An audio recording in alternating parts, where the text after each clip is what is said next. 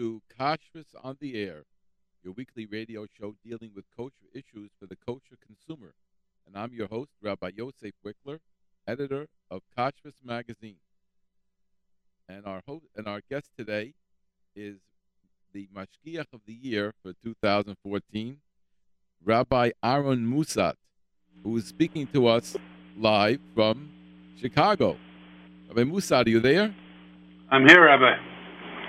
Well, I'm glad to I'm glad to hear you're there.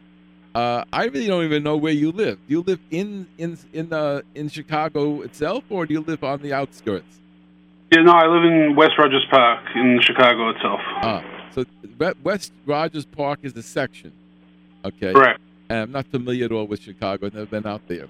And uh, how long you been out in uh, Chicago? I've lived here for about 12 and a half years and uh, and all that time you went to not all the time then where you were working for the um, oh that for two and a half years you were working for Chicago Rabbinical Council the whole time. What and, and, before that where were you? Before Chicago? Yeah. Uh, well, I was born and raised in Australia, and I came to the U.S. about 20 years ago when I was a bachur in yeshiva. Um, I spent some time in New Jersey, in Connecticut, in New York, and in New York.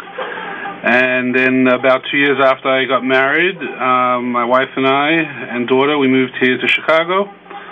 Um, and we're here till today. Baruch Hashem. Very nice. And uh, you, you worked for a short while with the with the OU. Is that correct? Yeah. Um, when I was in yeshiva in uh, New Jersey, I uh, in contact with um, kind of my mentor, Rabbi Indich from the OU. Yeah and uh, I started working with him um, every year Pesach, actually in Atlantic City, and I did about eight years with him there. Eight years? Well, that was a long time. And, and what did we? What you were talking about a, a, Pesach hotel? Is that what it is? Yeah, Pesach hotel, and then I did some odd jobs for him here and there during that period of time, and then on top of that, I did. Uh, I worked in Woodbourne in the Catskills for three years. Uh, I did. A, I worked at a Chinese uh, restaurant there and then um, I worked in Manhattan uh, for a couple of years in a restaurant there. So that was all. That was all under the OU. So it was a pretty significant amount of time, about eight years. But yeah, you're in a very different kind of facility now.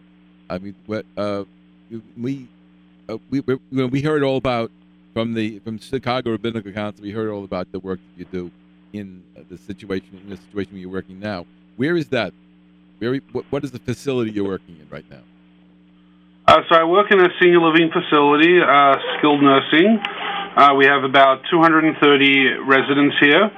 Um, about 180 of them are long-term uh, residents, and we have a rehab unit uh, which which houses between 40 and 45 residents. Um, and then we also send out from here, from this facility, about 300 Meals on Wheels every day and approximately you know between 50 to 100 uh, frozen like three compartment meals and soups to go to various hospitals and other senior living facilities in the Chicagoland area which also have uh, kosher consumers that need kosher food. Now I have a question, Rabbi. I, I I'm trying to figure out in my mind a thousand meals. Uh, so uh, it, it, it, it, doesn't. In other words, some of them getting one meal a day, and some of them getting three meals a day. But still, in all, breakfast is at breakfast time, lunch is at lunchtime, and supper is, is at supper time. Now, how is it possible to set up that you can serve all those people and have everything going out to the Meals on Wheels, going to the other facilities, in some kind of timely manner. Just just tell me the logistics of how that works in your facility. Okay, so our kitchen uh, opens up at five o'clock. I'm usually the f- I'm, I mean I am the first one here. Five o'clock in the morning. Five o'clock in the morning. Uh, so I light up all the fires and everything at five o'clock. Um, then I have somebody working on breakfast. Then I have a few staff members that come in about half an hour later. Uh, the, the, the staff that works um, on the floors, who to, you know, we have uh, five points of service here, uh, five different floors, uh, about 40 to 45 residents on each floor. So, you know, that, that staff gather all their stuff they need for breakfast service, all their cold items and plates and things like that. Uh, meanwhile, our back of the house uh, preparation starts. We have breakfast going, and then I have um, a couple of other team members, along with a chef, who come in between fi- around 5:30, and they start rolling with the Meals on Wheels pro, you know, program. You know, there's obviously there's two sides to the kitchen. On the milk side, we're going, we're rolling with breakfast, and on the Fleishik side, uh, that's where we're doing the Meals on Wheels uh, program, where that's coming out of. So, in other words, you're doing Fleischiks and Milchiks at the same time. Yeah, but there's a you know a clear division, um, and different you know the specific people who are working on breakfast, and they're completely separate from the people that are focusing on the Meals on Wheels program, which that gets produced and um, the meals go out from you know that that own specific area. And how do you handle something like uh, milchiks and fleischiks? The, the the difference, uh, things go up to the room, things come back. I mean, Mhm. how do we make sure that the milchik stays that the fleishik stays fleischiks, and they don't get mixed up on the way up or the way down or in the patient's room? I mean, what what basically happens with trays and things like that? How do you how do you get the the milchiks and fleischiks settled down? Okay, well, from the back of the house perspective, um, obviously everything on the Milchiks and the Fleishik sides are very clearly marked. We don't have, you know, a pareve section here because, you know, having a third entity would be even more difficult. Um, so everything that's associated with Fleishiks either has um, lots of red tape around it or there are holes that we drill in all the corners of the pans to, you know, to identify what's Fleischiks. And then the Milchiks has, you know, blue blue tape um, around all those utensils and that. Our silverware are completely different. One is just a flat plane uh, design. The other one is, you know, fancy, nice design. Uh, the plates, one is a very dark brown, and you know everything Milchiks is you know uniformed and looks one way, and everything Fleischiks uh, it's a completely different design. So by having the systems of you know very clear distinction between what what is what, um, that enables things uh, to go very smoothly. Uh, as far as the food going up to the rooms, we have very clear defined times of when we're eating milchiks and when we're eating fleischiks. Our breakfast and lunch is milchiks, and after lunch we make sure that everything is cleared from all the floors, that everything's come back down from breakfast and lunch, and then we begin to set up for dinner uh, with all the with all the Fleishik things. Uh, we have a system on one of our floors. We have a substantial amount of people in the rehab floor eating in their rooms, and my dietary staff are the ones that actually go into the rooms, take the orders, serve the food to the residents, and part of their responsibility is to make sure that all the utensils, um, plates, any food items from the previous meal is cleared uh, prior to the next service of meal. Well, that, that, that leads me to my next question. I mean, if you just tuned in, you're listening to uh, Rabbi Yosef Wikler, editor of Kashrus Magazine. That's me. And my guest today on Kashrus on the Air is Rabbi Aaron Mousad, who is the recipient of our award for the uh, Mashgiach of the Year award. And we also gave him a little check for the company that- at the uh, Kosher Fest. Uh, that was the presentation just about a week ago. And uh, we were having an interesting discussion. I'm here in the studio here in Brooklyn, and he's in uh, Chicago. And our and our discussion is about kashrus, but more specifically, what Rabbi Mousad is doing. It will be, I think, by listening to the show, you might understand why we're very happy and proud that we chose him as our mashgiach of the year. Not to say that anybody else is any is not good, but we chose from the top.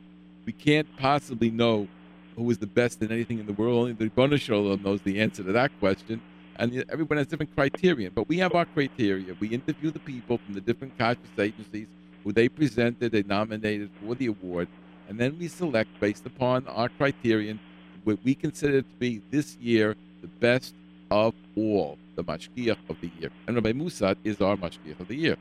Uh, Rabbi Mousad, I, I, I'm, I'm getting to understand a little bit what you're telling me, but I'm now, I really am interested in finding out how you get this staff to where the point of where you have that confidence that you're on the same team and that things are not going to get mixed up.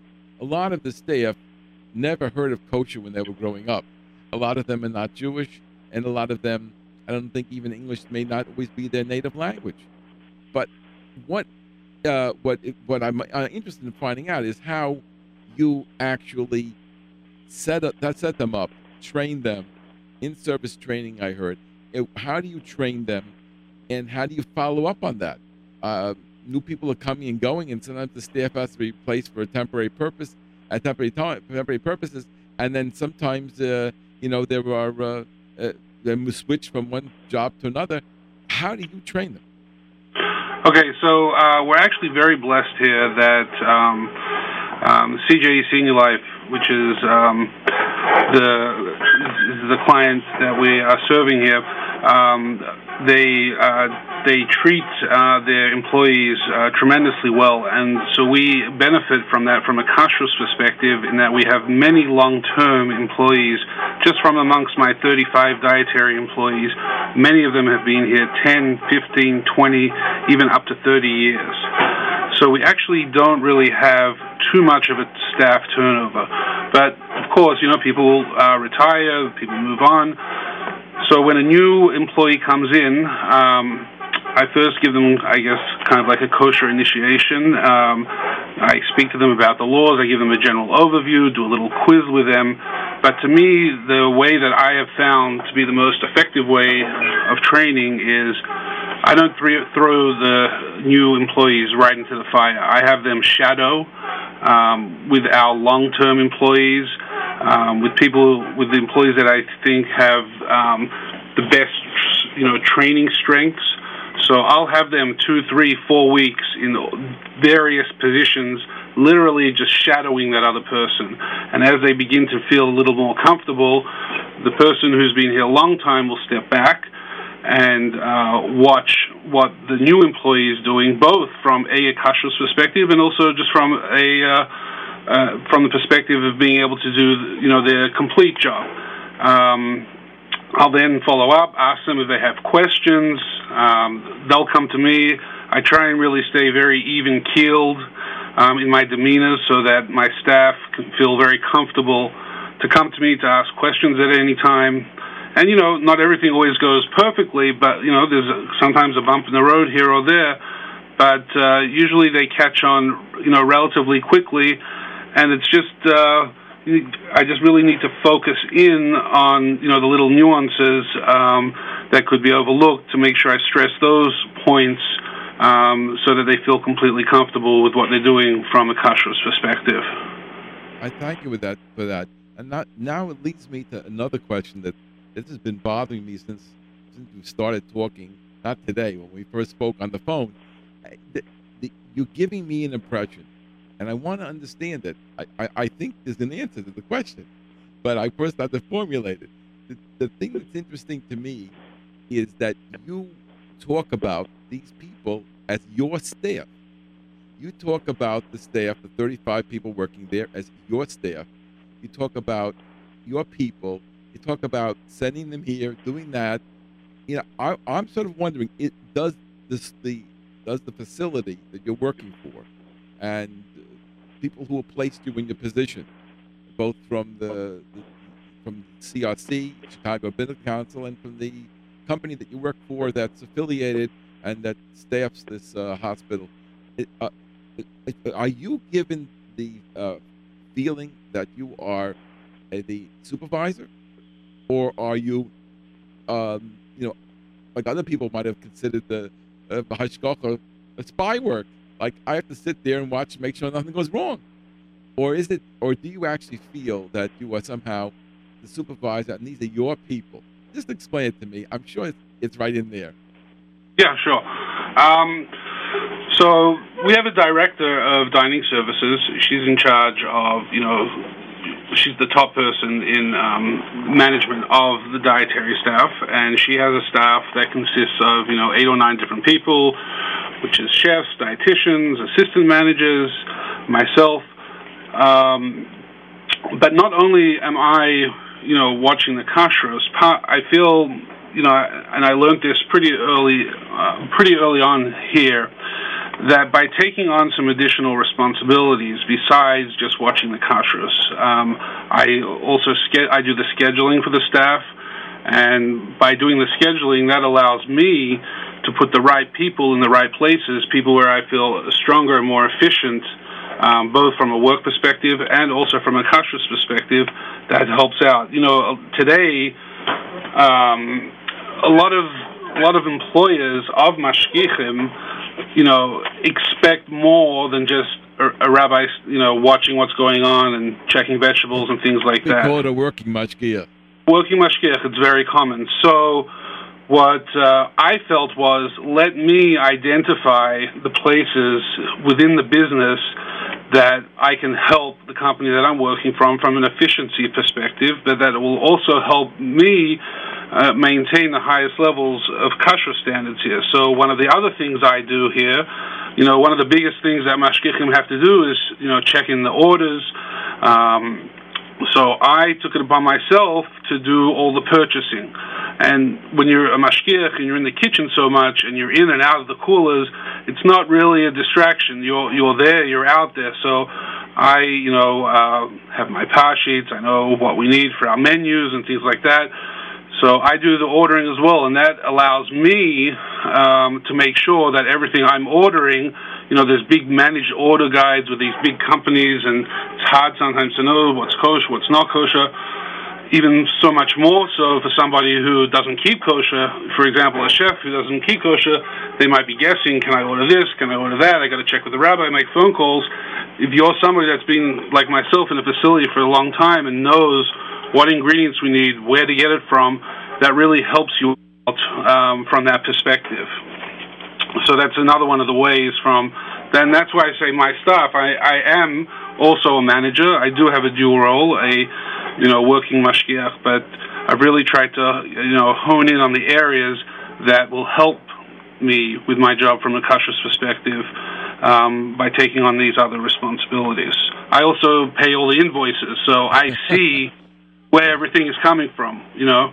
So there's no way of, you know, any, not that anybody would try and do anything in Chas Shalom, but just by having your hands on, you know, different things and different aspects of the business and really owning, you know, like owning it as a business, that this is your business, uh, that really helps from a kashrus perspective as well.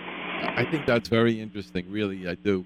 Um, and, and, a lot of times I speak to mashgichim, and they're complaining endlessly about the other things that they have to do. I mean, listen, uh, nobody likes to check vegetables all day. They'd rather do something else.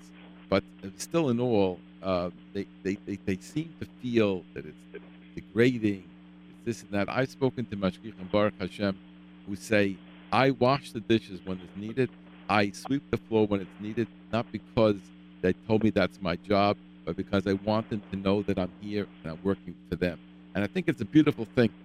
I don't like the concept of working mashgiach per se, but when it is symbiotic, like you're talking about, when it's related to your job function and not inter, not not uh, you know intervening and not uh, blocking your ability to do your job as a mashgiach, I think that's fine. I think that's uh, definitely uh, bring appreciation to the people that you work with. But I really like Rabbi Mousad what you're saying because now you really did explain it the way I want. I sort thought thought it was that these people see you as a supervisor, not just a kashrus supervisor for the hashgacha, but it actually as their supervisor or on some level of administration, which it gives them a different feeling about you and about kosher, and they can see it blending much better than when you're just sitting on the sidelines and they think of you as somebody who was just uh, watching out to make sure they don't make a mistake.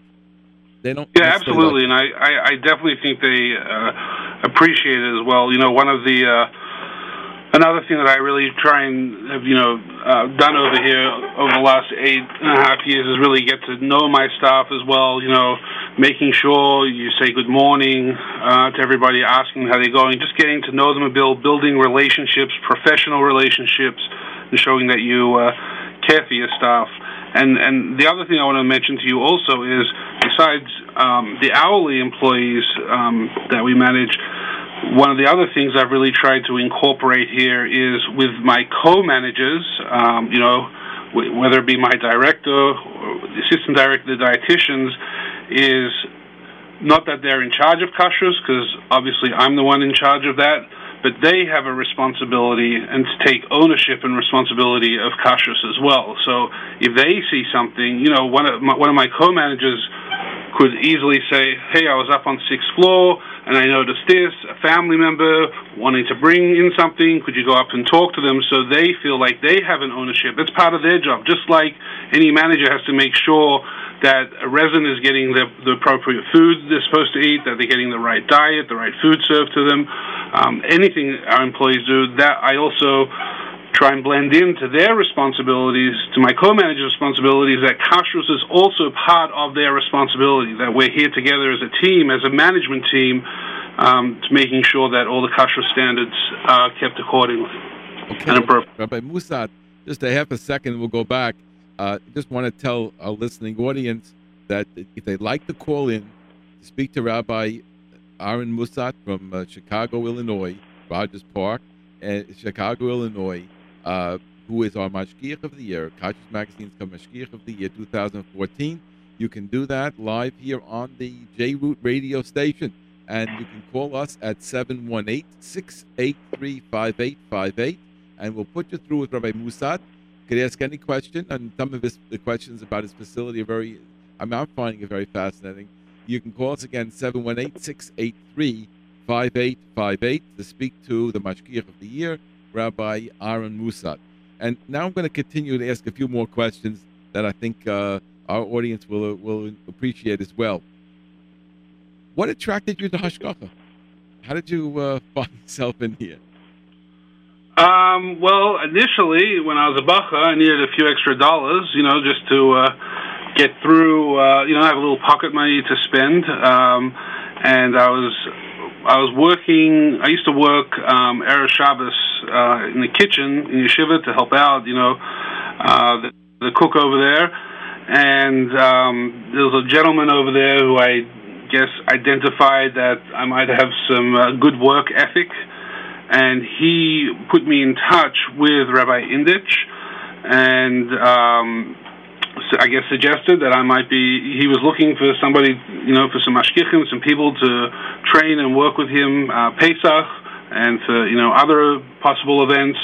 So we got in touch, and I met Rabbi Indich, and uh, that's how I got into it. And ever since then, really been working, I guess, in Hashgacha for the last 20 years and um, you know it, it's very rewarding. It's a it's, it's a very big responsibility. There's a lot of people relying on you, and on top of that, here specifically, um, I really enjoy the fact that I'm working with seniors. Um, you know, it's just very nice. It's it's a beautiful thing to you know people who maybe you know in the you know, in the latter part of their years, but that we can um, make sure, you know, these are people who've been, some of them have been keeping kosher their whole life, and we show them the respect and dignity and ensure that, you know, they're eating kosher food for, you know, Arichas Yomim. I, I appreciate that. I, if somebody were thinking of going into kashrus, I know it's a tough job, and if and if he or he was thinking of giving it up, what would you tell him? I mean, obviously you're turned on to it, so let, let let's hear a few words uh, for the uh, uh, for the person who's thinking about kashrus as a profession, or the person who has been doing it and thinking giving it up. You have any words of inspiration?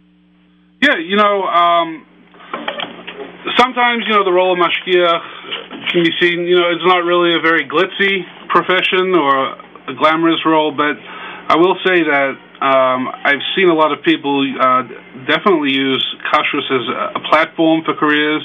You, you're, you, you know, kashrus is involved in, you know, there's front, there's food service, there's um, restaurants. You can you can learn a lot of um, different life skills, business dealing with people. It can really be a platform, even if a person, you know, if a person is not sure what they're going to do with themselves, beginning in something with kashrus and learning how to work with people, you'll learn a lot about human resources. You know, just there's many different you know life lessons I feel that you can learn from uh, working in kashrus. I just had somebody send a question in, so I'm going to share it. Um, it's not really involved with our program at all. They were asking about Vaseline, I suppose, for the lips. Uh, with, the uh, whether it's uh, one of these chapsticks or whatever, we advise getting uh, kosher one or advise getting the, the plain one and not the flavored one. But if it's something that's going on the lips, uh, unless you're eating right away, it shouldn't necessarily be a problem. Okay, uh, we'll continue now. Okay, so uh, let me ask you this: uh, How do you handle Bishul Israel uh, on your uh, in your in your plant? How do you handle Bishul Israel? Sorry, I didn't hear what you said. Bishul Israel. How do we handle it in the facility? I don't. I don't think you can get the name of the facility. You're working currently at the Lieberman Center for Health and Rehabilitation in Skokie. Yeah. Now, what what uh, basically? How do we handle Bishul Israel? Well, I turn on all the fires. Um, you know, we have pilots. If uh, if for some reason, you know, I'm away, if I get turned off, we still have pilot lights that we can rely on. But you know, I'm there for uh, you know nearly all the cooking, and I make sure that everything in the morning is everything is turned on, all the steamers are turned on, everything is set in place, the ovens are in place, everything gets turned on, even if we're not using it at that specific time, um, to make sure that everything is Bishul Israel. Okay, now let me. I want to go back to something we, talked about earlier. You were giving me a little bit about the five o'clock in the morning, and I have written down over here that a couple of times when they had a necessity, uh, there was one of these the power outages. You had to work sometimes even as much as 18 hours a day. Okay, but that's mm-hmm. that's extreme. But what do we do? Try to describe for me the day of Rabbi Aaron Mousad after five o'clock. You got to daven somewhere. You got to eat. You got to go uh, do, do, a lot of things in in the, in the facility just give me an idea of how the day is set up and things you might do in the course of the day. Yeah, so I come in early. I light the fires. I'm here for, uh, you know, around about an hour. Um, then, then I step out for a little while. You know, do do what uh, any person has to do on a regular day. You know, in the morning, uh, take my kids, those kinds of things, and then I return back to work, and I'm here uh, pretty much through dinner service. Um, when I'm at work itself, um, you know, I, I do any bidikar on vegetables that has to be done. I do the oiling. I'm up on the floors, making sure everything's you know okay on each of our points of service. Um, just dealing with all the general things that come you know with the job. Well, what are some of the things that might come, in, come up in a day? I mean, we're talking about 35 people. We're talking about a thousand meals. Something's mm-hmm. got to got to be the mashgiach's there for something aside from ordering. What are the oh, kinds of things oh. you might run into? Well, um, like you know, different challenges that might come up. Right, right. Um, you know, the the main challenges here from a kashrus perspective um, is really it's really checking the small things, like you know, and I mean physically small things. You know, the silverware the small little hotel pans, the things that are easier to get uh, mixed up. Just making sure everybody, especially the servers on the floor, have their right equipment and things have been you know cleared off the floors appropriately. Um, talking with families is is pretty common. Um, you know, a lot of not a lot, but a large percentage of our rehab floor um, are non-Jewish people and you know they don't know a thing about kosher at all, and they they need to you know I have to speak to them, help them understand you know what the parameters of kosher are and why they can't bring in food and how can it, how we can accommodate them. Um, and on the other on the other side, I, we also have sometimes we have people who are very you know makpid in chal Yisrael. They want certain shechita with their meat or their chicken. So um, you know sometimes I have to, you know, really try and accommodate them to my best ability. Um, sometimes I have to go out literally to the store and buy buy certain products to to make sure that every resident here can eat three nutritious meals a day and feel comfortable with um, you know what's in front of them when they're eating. That's really beautiful. Rabbi Musa, we got a caller. Go ahead. Go ahead. You're on Kashrus on the air. Go ahead. Yes, thank you for taking my call. I really enjoyed your program. Thank you. Hello? Go ahead. I have a question. How do you control in a large setting people bringing in and out? And people will sneak and people will hide food. How do you control that? Where do they bring it into their the hotel into their the In other words, like be, be, by the Chagim time, it's you know we have Hanukkah and and they have Lahavdil, oh. they have other holidays. You mean the workers? The workers. Visitors. I mean, especially if it's a large facility, how do you control that?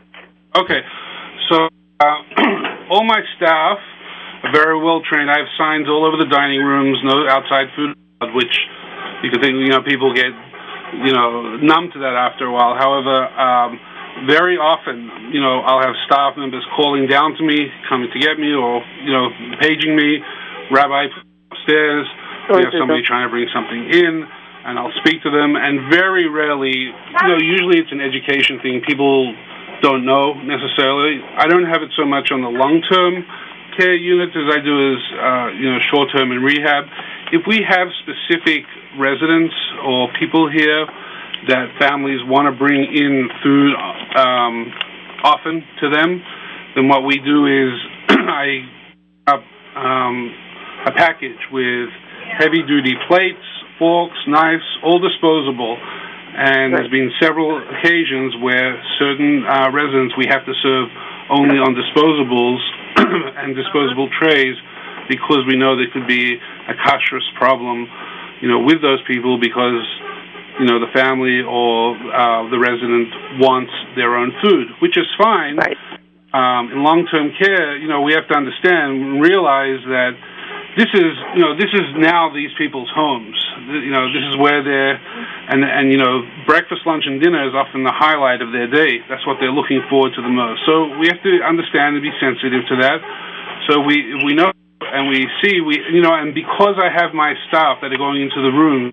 My staff come and tell me, and I they're really, they really are awesome about it. They'll tell me, Rabbi, got a family, they want to bring in their own food. Uh, I don't think we should be bringing in any of our dishes or anything into their rooms. And I'll go up with a package, give them what they need, and really they don't fight it.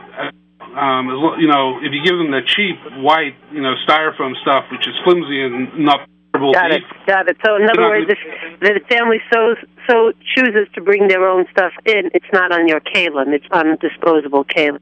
Correct? Exactly. Exactly. Okay. Just clarifying. I give bra that you should be able to do this for many, many years with gesint, nasa, and nachas from yourself and your children. Amen. Thank you very much. Because this is a very, very, very difficult job because I'm in the healthcare field as well, and this is a job that not too many people have a karas to, and I tip my hat to you. Thank you very much. Zagazant. Thank you. Thank you. That was a very a good question. Uh, oh, did we lose you? Okay. Um, I just want to ask you a question. I know this is uh, maybe you don't want. It's one of these things if you don't want to have to answer it, but everybody asks these kind of questions, and mm-hmm. uh, it's the kind of thing I would ask anybody. Anybody. Uh, what do you find is the hardest part of your job? I know what you talked about the rewarding part but everybody has something that you know uh, it's hard or I don't like to do it or something. What did you find personally that's a hard part of your job? Um, I would say the I wouldn't call it hard, but I'd say the most challenging part of my job is, um, and this is not really on a daily basis, um, but you know, in, in today's senior living market, you know, um, they're always looking for program enhancements, and um, there's so many um, there's so many different solutions and different products out there that can really, you know, enhance um, the resident experience. The problem is, from a kashrus perspective, it can often be difficult. You know, they have these things, these turbo, you know, like these turbo chef cookers, uh, you know, that can cook a, you know, chicken breast in three minutes, and you know a lot of facilities, senior living facilities, are using those now. So they have like you know kitchens, you know, um, on every floor, and you know we've talked about you know doing something like that here, but then we would need it would be much more difficult because you would have to ha- you have to literally have somebody there turning on and off the machine all the time. So what's challenging is finding solutions um, that fit into the, the kosher framework to make things work. that's probably you know the, the most challenging thing. And you know, the good thing is I have a great relationship with the client here, and we're always communicating on you know different uh, efficiencies and different programs that we're looking at to try and you know enhance uh, the resident experience. It's also you know difficult to get up so early every morning. Too. I, I thought that was for sure. I thought you were going to say that one. That was no brainer. to be there at five every day is really something of a challenge.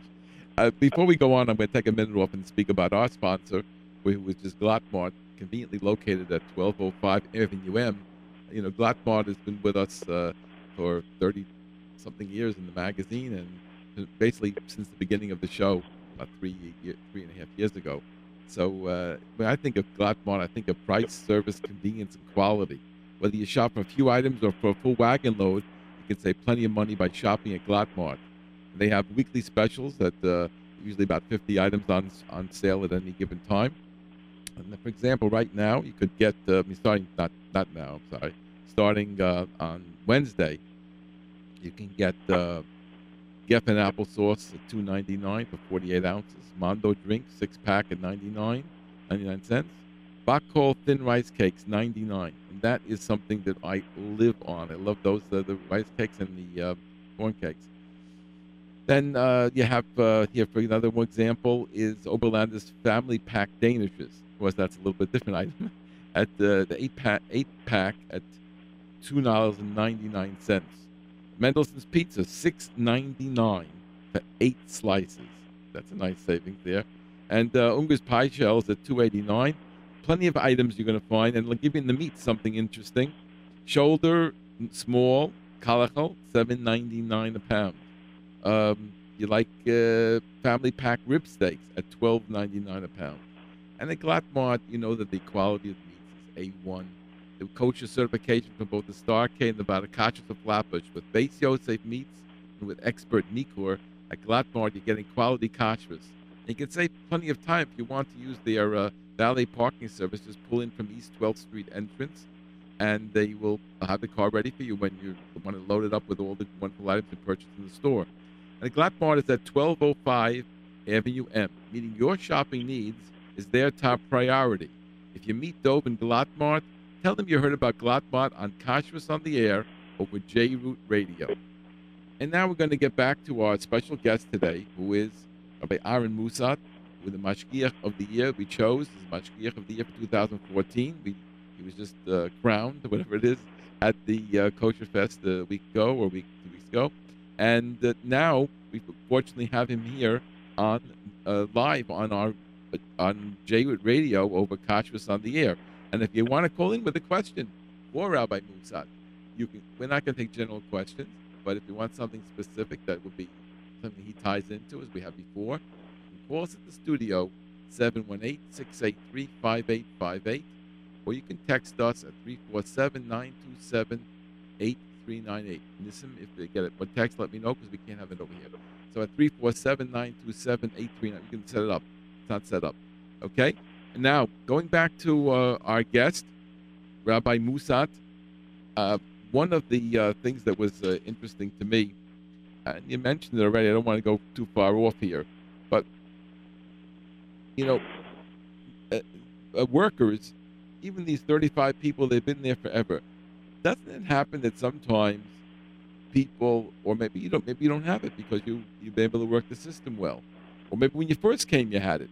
Don't some people try to cut corners? Don't they sort of? Uh, I'm not saying they're going to intentionally, you know, try to make it all straight. They don't have. There's no gain for them. But in terms of cutting corners, aren't there? Isn't there a nature of a human being he likes to cut some corners? Do you run into that at all? Yeah, I mean a little bit. I think that um, I think as long, see one of the other things I really try and focus on focus in on is having enough of everything, whether it's from uh, you know, your your tableware, your, your silverware, your plates, your forks, your knives, simple things like that. You know, if you're running short on items or equipment, that's when I found you know to be the most problem. When I first started here, um, you know there was there was a possible lack of spoodles or serving utensils and things like that. And the, you know, that was right when I started, and you, you had to watch carefully that you know piece of tape wouldn't slip off, you know, by accident, so to speak. But once I realized, and this was really very early on, that as long as you have what everybody needs, um, and you're putting your staff in the right position to be able to do their job correctly, then more often than not, um, you're going to be you're going to be able to have success. And uh, you know, it's really just providing them the tools with the job that they need to do. And if you do that, um, you're going to have a much better chance of having success. Rabbi, I, I don't know if my listeners grasped it, but what you said is golden words, and I know it. I know it firsthand from the kashrus world that I've been exposed to. I've seen it. I, I, I taste it. Uh, what happens often is a, a worker can't find the spoon, the ladle, the this or that, that. That's when he'll grab something that's not kosher. Or in the case of milks and flakes, he might grab something that's the other, other min, and he, he just doesn't want to wait. He hasn't got the time for it, and he's got his pressures. And that's where you're getting the cheating. You're 100% right that if, if the things are available, there's no motivation at all to cheat. It isn't. It, they don't make any money, more money doing anything wrong. There's no there. There's absolutely no gears. The only thing could be is you hired a cook and he likes things to taste a certain way. But I'm sure your cook you've been been there long enough. You don't have a. You're not going to have a problem with him after a while if, if you know what he does. But let's go Right. back. Yeah. What? What do you want to say? You wanted to say something?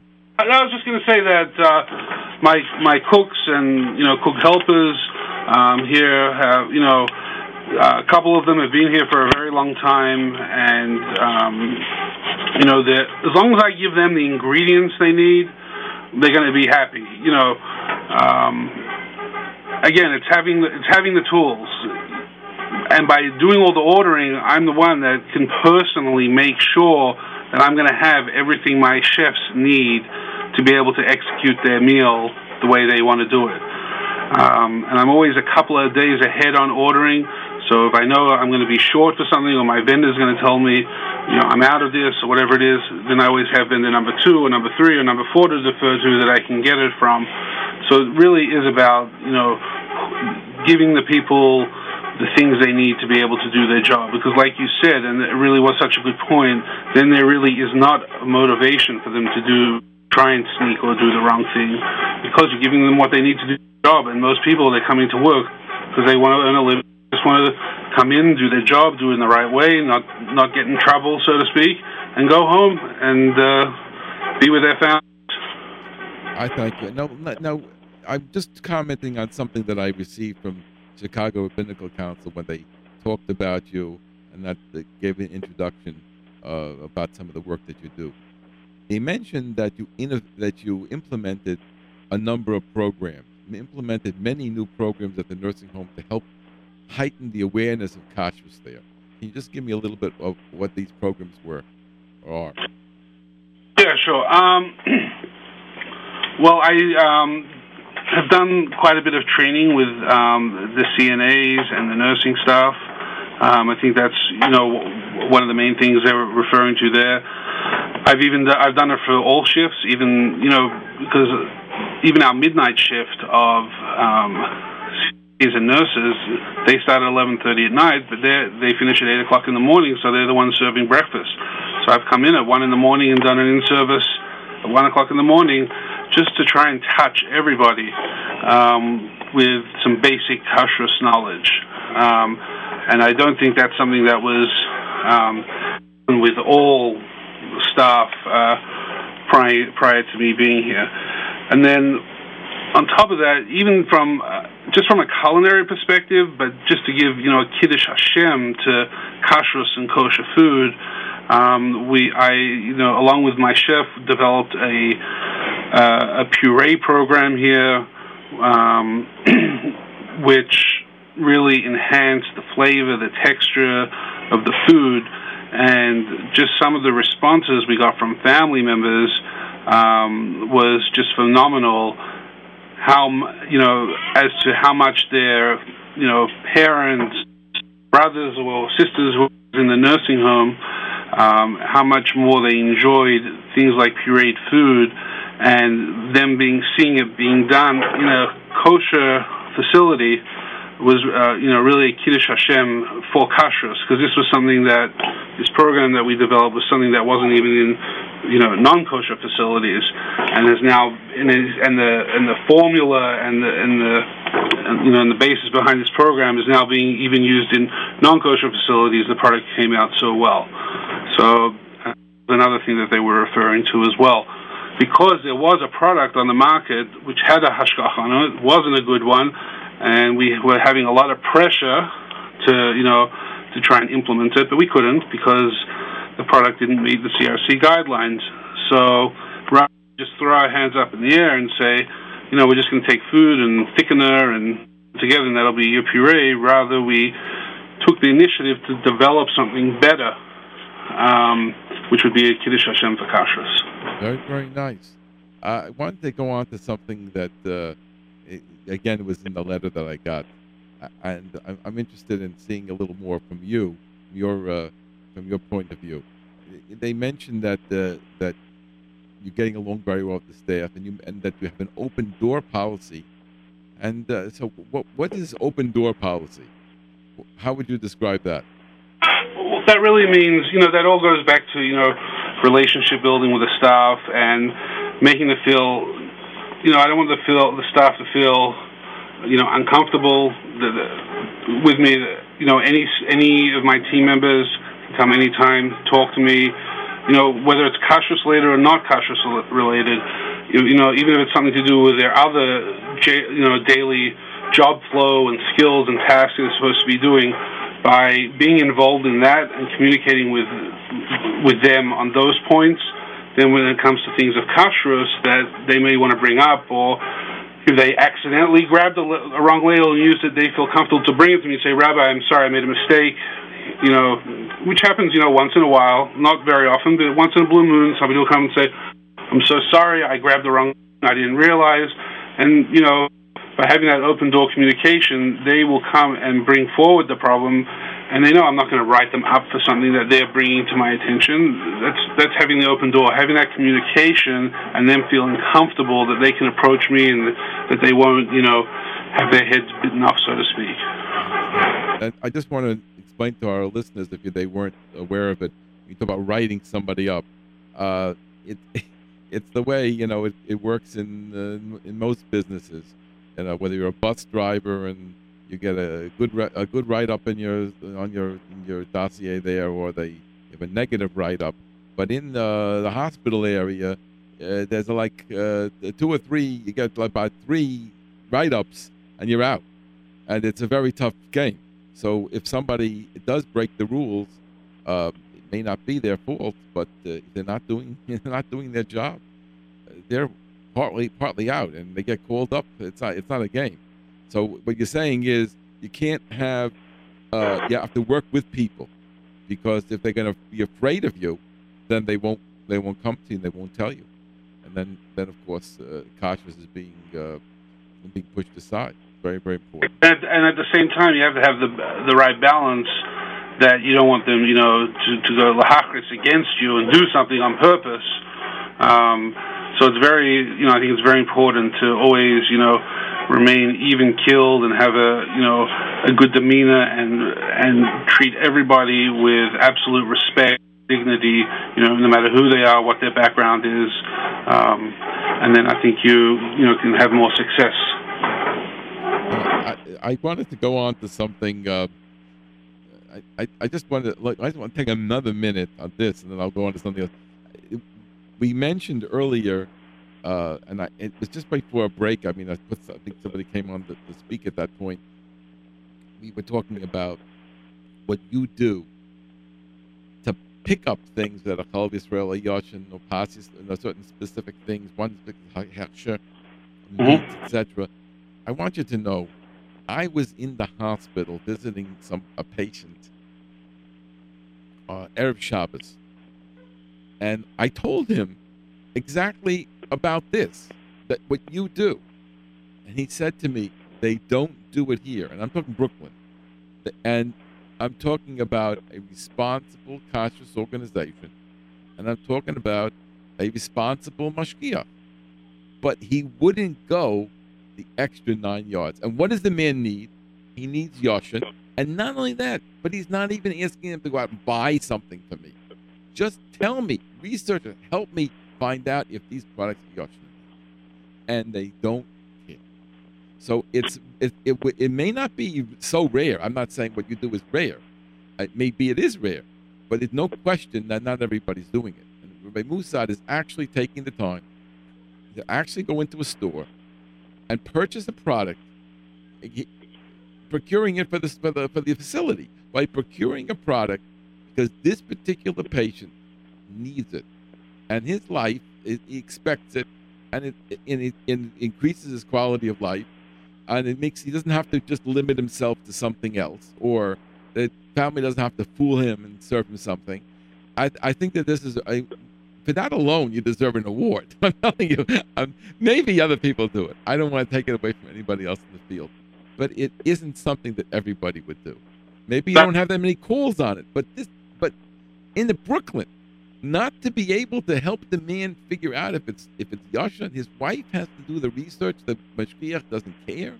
That's not the way it should be. So I'm telling you, may not be rare, or maybe it's just Chicago versus Brooklyn. I don't know, but it's certainly what you're doing is something that is prolonging the life of the people that you're working with. I'm telling you. Absolutely, the, the the families. You know, when you work with the families and the residents, I can't even tell you the level of appreciation they have. You know, when you do that. When I have specific um, residents who need, whether it's Chalav Yisrael or certain shchit or, or whatever, or Yashan. I mean, Chicago is a big Yashan, you know, community. Uh, you know, people who are makpid on Yashan. Um, when I sit down with the families, you know, I'll take up my weekly menu, you know, what we're going to have on the menu, and I'll circle, you know, their selections ahead of time, you know, for a week ahead of time so that they know, you know, what they can eat off the menu um, for what they need. And then if it's not something that we have, like I said, available in house, I'll go out one time shopping, pick up, you know, a bunch of Chalav Yisrael yogurts or, you know, whatever it is, bring it up. We have little refrigerators in some of the rooms um, that are available for you know circumstances like that. Because um, you know it's a lot easier for me to bring up seven Chalav Yisrael yogurts for a resident for a week and put it in a refrigerator in their room rather than have that separated in a huge refrigerator in the kitchen and have to have a staff member to, staff member to remember to that particular yogurt. So we work with them, and I've received several letters, you know, after people have left, you know, a week or two later, just thanking me for doing that, and it you know, it brings a great sense of satisfaction that you knew that you could help that person, you know, have a comfortable and warm stay while they were here. That's why you're there. That's why you're doing the job, and and it's really a kiddush Hashem, and it, it explains what the what a good mashgiach and a, and a sincere mashgiach can actually accomplish. There's another area that we didn't get into. There's only a couple minutes left, but I really want to discuss it it's not your the, it's not the uh, the place where you're working in the catering. It's where you're sent out to other facilities that are starting up programs similar to yours. Can you tell me a little bit about that? Mention the names of the cities uh, and a little bit of what you did there and what you saw and and and and how you think you were helpful to these places in setting up these new programs. Sure. Um, you know, because I also work for a food service company. Um, Morrison Senior Dining, they manage, um, you know, uh, senior living facilities and hospitals um, in many cities across the U.S. So, for example, there's a community in uh, in Rockville, uh, Maryland, close to uh, Washington D.C. That uh, about a year and a half ago. Um, we had an opportunity to go in to survey that account. And what that means is we come in, we look at their food program and everything associated with. Well, I was brought in since this was an 1,100 bed kosher facility. It's got five buildings on one campus. So we go in with a team. So my area was, I was going in there as the kosher expert. Um, so that I could explain to the team, you know, the 18 or 20 other people that were there to look at this facility, you know, what does kosher mean, you know, and how it impacts everything from breakfast, lunch, and dinner to food costs to, you know, um, proposing program enhancements, how you know how that will be affected from a kashrus perspective. So let me let me understand what happened. The the company you work with mm-hmm. uh, was going to take over that facility and and do the staffing. at that at that point we were um, we were surveying the property, um, and then we were going to put a bid to take over the food service, to, you know, Uh-huh. manage the food service there. Manage the food service. We won the contract um, after you know a, a, a sales presentation, which I was also a part of. Then I was there for the opening itself, and here you're bringing in not all new dietary staff. Uh, you know, like at my facility, there's a lot of hourly dietary staff, but new chefs, new diet, dining room managers, um, new dietitians, and all of that. So I gave them all that stuff a uh, a pretty lengthy training on kashrus and how it would affect each of their specific roles um, in the dietary department. You know, a dietitian is going to be a little different to a chef. So, tr- because I have that experience here, I trained them and I remained and I was at the uh, for the opening of the account for the first couple of weeks, and I worked very closely with the Vaad of Washington there. They have their own mashgichim there. They're in charge of the kashrus there, but I was, you know, like the go-between to help communicate the tr- the training, and it was a really wonderful experience working with the Vaad out there. And then I just actually went out there recently, uh, a couple of weeks ago, to do like a quarterly review and check in with the Vaad, how everybody's adapting. Are there any points of focus that you know they might feel uh, would be good for me to reinforce with you know you know the management team there. So it was it's really been a fantastic experience, and I've done that in uh, in Columbus, Ohio as well, and supported them out there too. It, sounds fantastic. Let, let me ask you quickly a couple questions that came to my mind. One is, um, you know, they're doing 1,100 beds and you have 230. Now you're, Uh-huh. you're doing a thousand meals a day, but still, in all, it the spread. It seems it sounds like uh, it's a bigger operation. The one out in Maryland. Yeah. Sure, yeah, that's And, huge. and, and do they do they have how many mashgichim do they have? Ed, I think there's two two mashgichim there all the time, and they move between the buildings. Might have been there at times out of three, Erev Shabbos, when there's a lot more bedikah to be done and things like that. But their mashgichim are roving around the places between the kitchen constantly. It's really a fantastic operation And, and and did you feel? I mean, so how did you see in your own experience there how much different that was than yours? I mean, what, in which areas did you see the uh, the effect or the needs? Uh, I'm just interested in that. Well, the mashgichim they have to do a lot more walking. I can tell you that because it's a huge campus. Um, but from a kashrus perspective, I mean, really the basics were the same. It was a very similar setup.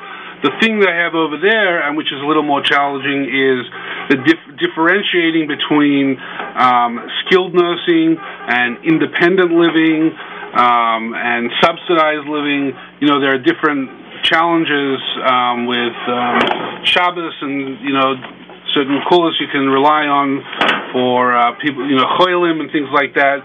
So over there, they have a whole plethora, you know, of, of uh, uh, you know, scopes of service over there that they have to deal with. So it's, you know, it's more for them. It's more challenging, you know, what they can allow in one building versus another building. I mean, the foundations are the same. It's ninety-eight percent the same, but Right. you know, certain things with cholim you have to be able to, you know, work with, and new admissions, and somebody's sick, you need to have a puree made up, and things like, you know, it's just it's can be a little more challenging. I hear. I want to thank you very much, Rabbi Musa, for giving us the time. It was really very interesting. I learned a lot. That doesn't mean I'm going to go into the field. I'm happy with what I do, and uh, but but I definitely ap- appreciate the kind fine work that you're doing. It's definitely a kiddush Hashem. We're very happy that you're the mashgiach of the year, and uh, we're looking. We hope that you'll have much success on, uh, over there in your facility where you work and improving kashrus over the over the country. Thank you very much for uh, having me on, and again, thank you very much for selecting me for this uh, award. It really was a great honor, and I appreciate you having me on. Thank you, and I wish all of our listeners should have a wonderful week. For uh, for Kashrus on the air, this is your host, Rabbi Yosef Wikler, editor of Kashrus Magazine. If you need to reach us during the week at the office of Kashrus Magazine, whether for a subscription or for Kashrus questions, call 718 336 8544. Thank you.